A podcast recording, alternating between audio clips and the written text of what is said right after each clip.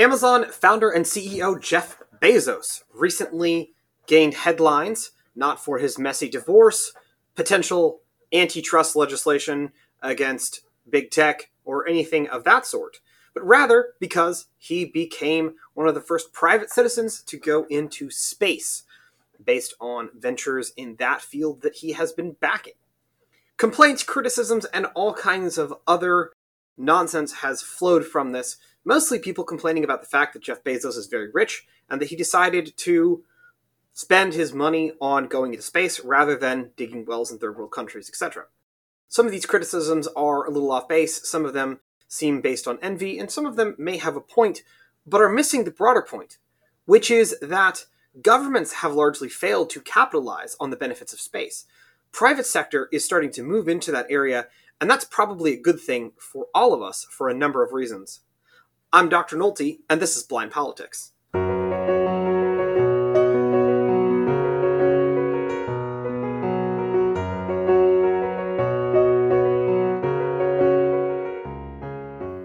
And welcome, podcast listeners, to a, another somewhat political and mostly just very nerdy episode of Blind Politics with Dr. Nolte. I am Dr. AJ Nolte, Assistant Professor of Government at Regent University's Robertson School of Government and chair of our new master's program in international development. If, unlike Jeff Bezos, you are interested in spending your time, treasure, resources, etc., on development, uh, development in the third world, then Regent's new master's program in international development is for you. So check that out. Please remember that you can uh, rate and subscribe to this podcast on iTunes, Stitcher, Spotify, or your favorite podcast provider. You can find us on Facebook at Blind Politics with Dr. Nolte or through the Robertson School of Government's Facebook and Instagram feeds. And once again, the views expressed on this podcast, with the exclusion of that plug for the international development degree, do not represent those of either Regent University or the Robertson School of Government. I'm pretty sure that everybody would agree with me here at Regent and at RSG that you should check out our international development degree. Anyway, that being said, I want to talk today about the final frontier, namely space. It's probably no secret to those of you who've known me for a while that I'm something of a nerd for space, and that this is the sort of thing that I, I am very intrigued by. I have had until this year, for a variety of reasons, but until this year, I annually would do a sort of science fiction event at Regent. And of course, we did a podcast on aliens not that long ago, so this is like not a huge surprise for those who are fans of the pod. But what we haven't really talked about as much are the politics surrounding these private space ventures. You could think about, you know, Elon Musk, Jeff Bezos, Richard Branson, all these types of folks that are, are you know trying to build up this private space industry.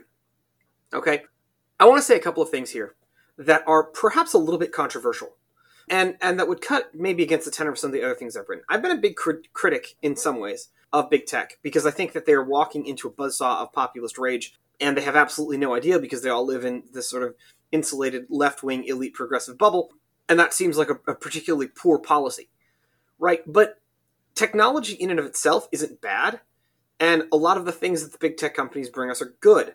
Not so sure about Twitter. We could probably live as a society without Twitter. Full disclosure, not on Twitter.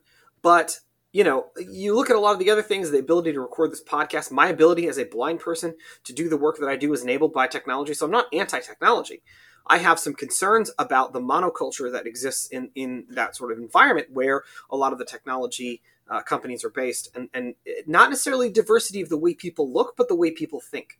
And that's partially political. That's what we focus on. But you know, I think there's also, to a certain extent, people in that tech field tend to think in similar ways. You know, certain types of people with certain types of, of minds and mindsets go into that, and that doesn't necessarily fully represent their user base. And the same, of course, goes for politics. That being said, I am not going to criticize Bezos on this one. And I'm not going to criticize Elon Musk on this one. I'm not going to criticize any of the other billionaires that are trying to do stuff in space on this one. And it's not just because I personally think space is cool and you know, if I had the kind of money, would I be doing what they're doing? Absolutely, yes. I would probably be spending it on other philanthropic causes as well. But you know, there's there's lots of different things that you can go around. And by the way, it's not like Jeff Bezos is spending every dime on this, right? We have this idea that you know money is fungible and it's a small pie and all these types of things. This is an investment for Bezos. He's not just doing this because he thinks it's cool. He's doing this because he thinks it's going to make him money in the long run. Okay? You know, it's not charity work. It's not, he's just throwing this away as a dilettante. He thinks that there's money in this. Elon Musk thinks that there is money in this. Richard Branson thinks there is money in this. Okay? So, we're, people are, are sort of putting this in the, if, well, if they weren't doing this, they would be, you know, investing in, you know, all these philanthropic causes or giving their money to the poor. No, the way guys at that level operate is they tend to have, you know, sort of a charity slash philanthropic bucket and an investment bucket. And so we need to first of all focus this on part of their investment strategy, the strategy for growing growing wealth and advancing technology, is going towards space. And Bezos himself is also a big space believer. He told us that in his high school graduation speech when he said, I want to help colonize space. Okay? Side note, I have a conspiracy theory that a lot of the ways in which he structured Amazon is sort of designed for that.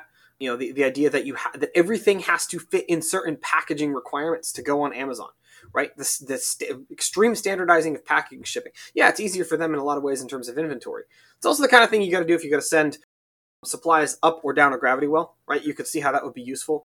Other types of, of management approaches that they have, I'm wondering if that's part of like what he has in the back of his mind. But I, I'm I'll, I'll leave that for there. That's just sort of my own private speculation. But so first of all, these guys think there's money in this. And why do they think there's money in this? Well, because they're probably banking on the fact that people like to go do new things and people like to have new experiences and particularly experiences that are really unusual. Really, really unusual. The ability to stand in space and look down and see the planet below you is a highly unusual experience. It, it, it's sort of a novelty factor. And they're betting that two things. One, they can bring the transport costs down eventually, because this type of thing is not the sort of, of you know, you just make a lot of money from a couple rich dudes doing this. Like, that's not going to work, right? the goal is to make this sustainable enough that people on middle class salaries can afford to take a space trip. That's the only way space tourism is viable, right? So if they're looking at this as an investment, which I think they are, in space tourism, which I think is, is part of where they want to go, then they are looking at finding a way to make this available to everyone. Okay? And so Bezos going into space is a publicity stunt. Yes, but it's a publicity stunt for, hey, I can do this, and eventually you will be able to too what we find historically is that that's the case. Okay, that does, there there is some truth in that. In 1912, when the Titanic, you know, had its uh, its fatal encounter with an iceberg, sailing in that in those types of first class accommodations was something that only rich people can do. Now it's something that people who are more middle class could do. In the 1930s, when Charles Lindbergh and Amelia Earhart, both of whom were extremely wealthy, Okay, everybody likes to talk about Amelia Earhart, the aviatrix. She was from a very wealthy background, right? Today, people would be complaining about how she was one percent. Their circumnavigations of, you know, circumnavigating the globe in an airplane and you know flying across the Atlantic and all the things they did, rich people's hobbies at the time. Now we do it as a matter of course. Okay, the reality is that these brand new technologies are often advanced because really rich people think they're cool and go invest in them and then go try to do that and then eventually it does come down to the rest of us. That is the way in which innovation tends to happen. And that happens in culture as well. Sometimes not always to our, our you know, to the positive, right? Critical race theory and equity education or whatever you want to call it. This started at elite universities, you know, elite prep schools and private schools for the wealthy, and it's now coming down, it's trickling down rapidly into the rest of society. And everybody's like, whoa, what is this? This is totally nuts. It's a thing that rich people like. Okay, and that's where it starts. So there does tend to be a trickle down, in some ways positive, some ways negative. I think the space trickle down, though, is positive. Why do I say that? Because there are a couple of fascinating things about the historical development of space. I want to talk about two aspects of space. One is from a national security perspective, and two is from a technology slash innovation perspective. And then maybe if we have time, we'll talk about a third, which is the environmental perspective. Okay, so let me start with national security, why it's important for us to be in space. We have this nice idea that space is never going to be militarized. When Donald Trump made the Space Force, everybody laughed. Some of us thought it was cool and still laughed. Not gonna lie, both both are both are true. And you know, I like the fact that the Space Force is still not taking itself too seriously. You've got the Guardians, you've got the the logo that looks like it's it's Star Trekian. You know, it, I dig it. But the point being, People laughed about this idea of a space force, but here's the reality of national security concerns. Okay, Russia and China and near peer, if we're talking about near peer competition now with these sort of great powers, these are not folks that are going to be able to beat the United States in a head on, conventional type conflict. It's not going to happen. Okay, yes, the Chinese are focused on area access, area denial, or A2AD capacity in certain regions of the world, right? They're trying to, to be able to beat us in a specific area. But in the long run, they know full well that in a tr- traditional, conventional conflict with the United States, this is not going to be a win for them. So, how are they going to beat the United States? They're going to beat us by leapfrogging in one way or another, trying to get ahead of us in some sort of technological way. And one of the ways to do that is space superiority. Because if you obtain space superiority, then you can essentially, if you you know have the, the right type of equipment, the right type of, of weapons, not first of all, you can take out anybody else's recon because most of our reconnaissance ability, most of our ability to see what's happening, comes from satellites, right? Imagine the possibility that uh, Chinese or Russian either cyber attack or physical attack were to take out all of our GPS satellites in the United States. If we don't have space superiority and space security, that's possible, right? GPS goes down, poof. The internet, portions of the internet go down, poof, right? Our national security eyes are completely blinded. That's the kind of thing that equalizes a conflict, where one side has a technical advantage, but then the other side has space superiority. In the most extreme, you could have a situation where actually you drop a kinetic projectile on, you know, let's just say the Fifth Fleet or on a major American city or something like that. So allowing our adversaries to have space superiority is incredibly dangerous. For the same reason that it would be dangerous for one side to have all aircrafts and the other side to not have aircrafts, can have the best tanks in the world, but if you don't have planes and the other guy has planes, they're going to bomb your tanks into the Stone Age. Same thing goes for space, okay? It's just higher up. And so space superiority from national security perspective is important. Now, how does this tie back into what Bezos and the other guys are doing? Well, the more you actually have a presence in space, if it's a civilian uh, presence especially, and you know particularly if you know grandma and grandpa are going into space for their 50 year anniversary, right? All of a sudden it becomes very people realize, oh my gosh, we've got to make sure that there's security up there, right? We got to make sure that it's secure. We got to make sure that it's protected, right? So that reinforces the fact that you need space superiority in the same way that the United States is maintaining freedom of the seas. It's going to probably be the US that's going to maintain the freedom of space and make sure that space doesn't get super militarized. By the way, the only way space doesn't get militarized is if the United States maintains space superiority. Because we can essentially lay down a marker that says nobody else gets to play in our sandbox. Do we trust Russia or China to do that? Because, spoiler alert, I don't. All right, so that's the national security side of, of why I'm actually pleased about this the space aspect. Let's talk about innovation and technology. It's not as widely known as it should be how many of the innovations we take for granted come from the space program. Everything from Velcro to the internet has some basis in the space program. There have been significant advantages, significant advancements in technology that have come out as byproducts of what we're trying to do with the space race. Cell phones, you know, I mentioned the internet. I mentioned Velcro. You know, we could talk about some of the increases in computing power that have happened. Any number of processes that are side benefits from this project of going into space. Okay, so now we can go into space, right?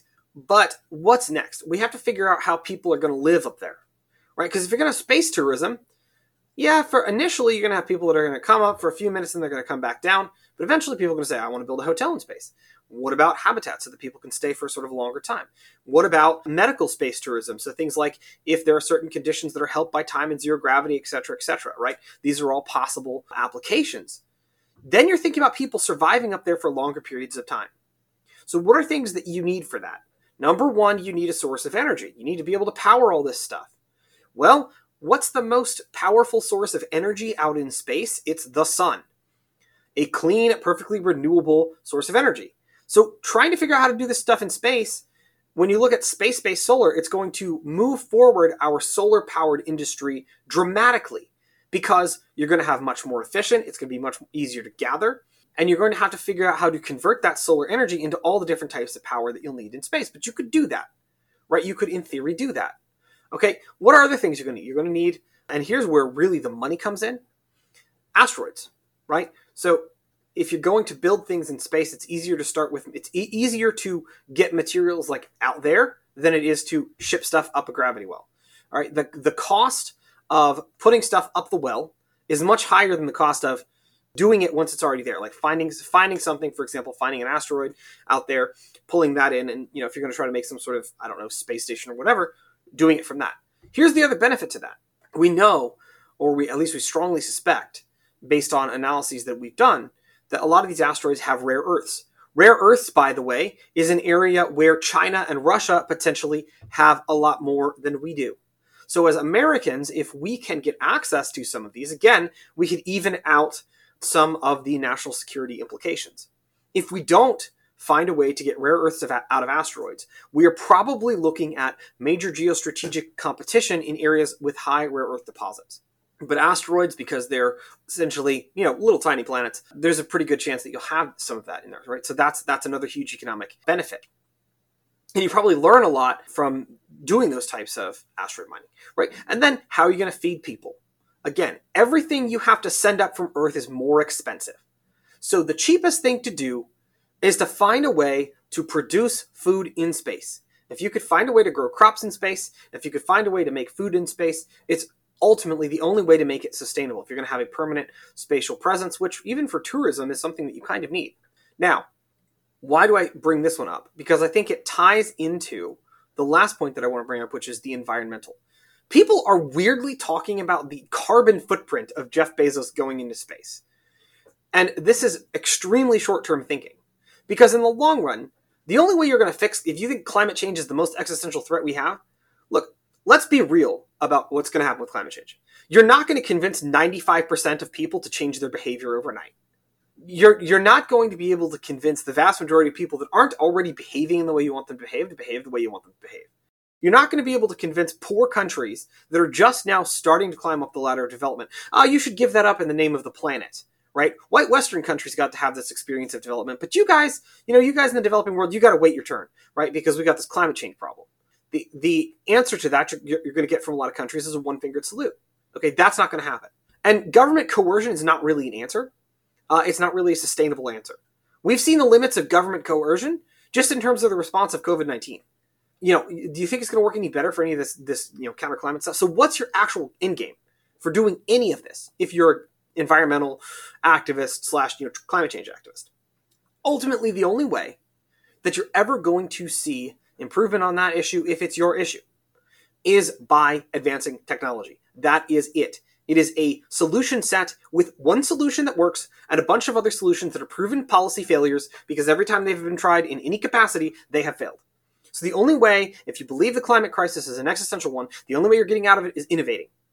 And what is the most likely source of innovation for this? Space. We talked about the ability to produce more food in space, which would ameliorate some of the, the food problems. We talked about the idea of space based solar power being clean energy. If you could find a way to get that back down to Earth, poof, all of a sudden, energy shortage is not as much of a thing. But ultimately, one of the things that you could very easily see happen is, you know, if space, living in space becomes practical, there's a pretty good chance a lot of people are going to want to move off the planet. Why? More space, more opportunity, heart, you know, more ability to sort of live life the way you want to live it. And that also potentially ameliorates the problem. In other words, a lot of the problems that people who are focused on climate change are worried about would be solved if the space ventures were successful. And I think if you listen to some of the things that that you know Musk and, and Bezos and others are saying, they kind of get that. If they're if you're looking at any kind of like geoengineering projects as well to sort of change climate that way, you know, pr- reverse some of the effects of, of climate change, probably having a presence in space is important for that. Okay, so if you're really concerned about why aren't we spending more focus on the inter- uh, on the the environmental issues, you need to be thinking about space and you need to be thinking about it in a positive and constructive way rather than complaining about it because a billionaire is doing something and they're not doing things that you want them to do with their money. First of all, it's their money. Second of all, it's an investment, not charity. Third of all, that investment has huge benefits from a national security perspective, from a technology innovation perspective, and potentially from an environmental perspective as well. There's another aspect of this, which is that I think we've gotten used to cynicism as Americans, as Westerners. We've gotten used to the idea that we should be cynical about everything, that LOL, nothing matters and nothing's important. And, you know, it, that we can't just look at something and go, gosh, that's cool, right? We've lost our, so one of the things that was sort of our, our defining characteristics as Americans, as an, aw shucks, isn't that cool? Gosh, we can, we can enter like a, a real faith in, a real support of the idea of, of innovation, right?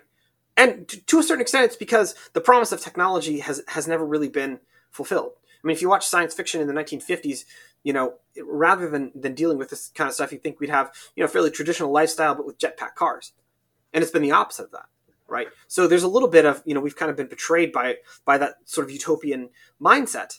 But on the other hand, there were a lot of problems with the industrial revolution. There were a lot of problems with many different areas of technical technological progress in the United States, and still we understood the fact that innovating your way out of out of problems is better than just sort of you know sitting back with this narcissistic cynicism. And I really do think that a lot of the cynicism right now is narcissistic. It's from people who are so focused on you know just whatever's going on in your social media feed that you're not looking up and looking around. Think about this. This is cool. Okay? This is a cool thing. People are going into space, individual, private individual, guy who graduated from high school, saying, I want to help colonize space, just got to live out his dream. Yes, it was because he made a lot of money, but he made a lot of money by having an idea that nobody else had. And I got my beef with Amazon and, and all the other big tech companies. But, you know, there's something to be said for that. There's something fundamentally American about that. And I'm still somebody who believes that there is something fundamentally good about the American project, that it's worth defending and saving. And this is part of it. Because we can send people into space. That's pretty cool. We've got a lot of problems. We've got a lot of issues that need to be worked through. We need to rethink a lot of things. But we're still a country where a kid who grew up wanting to go to space can do it. That's awesome. That's a cool thing. This is cool. It might not be your dream. It might not be your thing.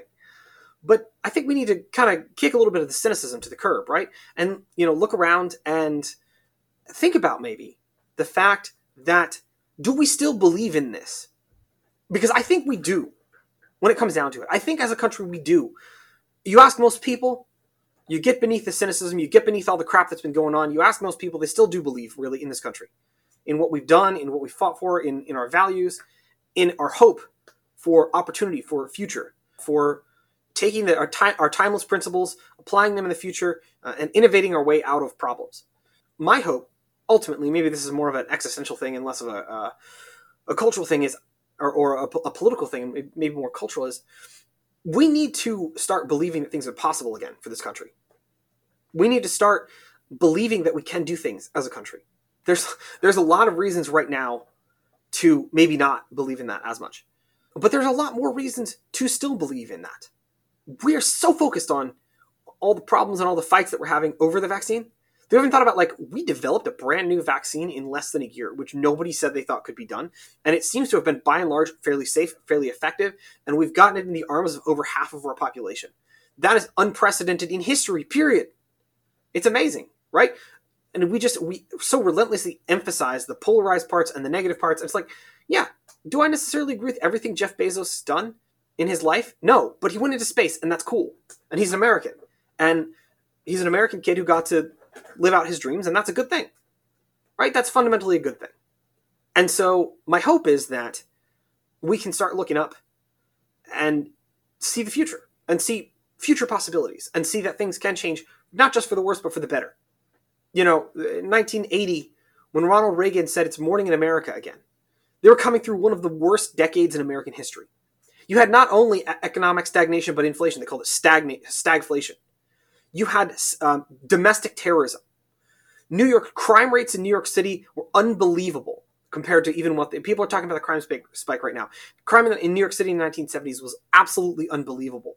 And people thought that the Japanese were about to eat our lunch permanently and that the United States was down and out for the count. Does all this sound familiar? Because it should. Because we're in the 2020s and we're hearing the exact same things.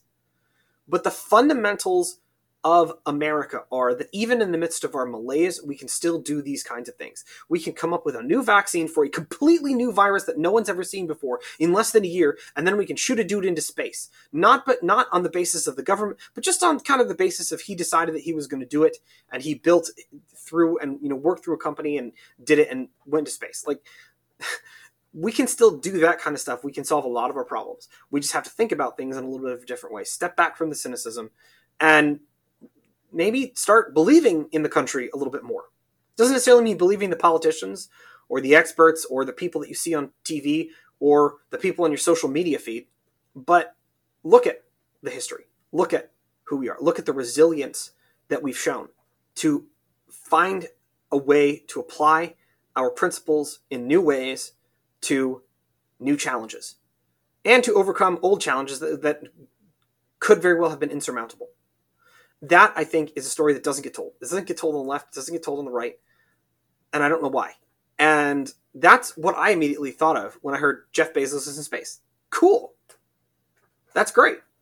Seems like a thing that we would do. Let's do more of it. All right, that's going to be a wrap for this episode. Please remember to rate and subscribe on your favorite podcast provider. Check out all of our awesome RSG degrees on the Robertson School website and please send us any comments to our Facebook page at Blind Politics with Dr. Nolte. If you have episode concepts that you would like us to do, you can send it to us there. Tell your friends, tell your family members, tell the space nerds in your life, tell the people who could care less about space in your life to follow and subscribe to Blind Politics. Sorry for a bit of a slowdown this summer, working to get back in the groove of, of getting these out more regularly, so you'll be hearing more from us hopefully in the not too distant future. And for Blind Politics, this is Dr. Nolte signing off.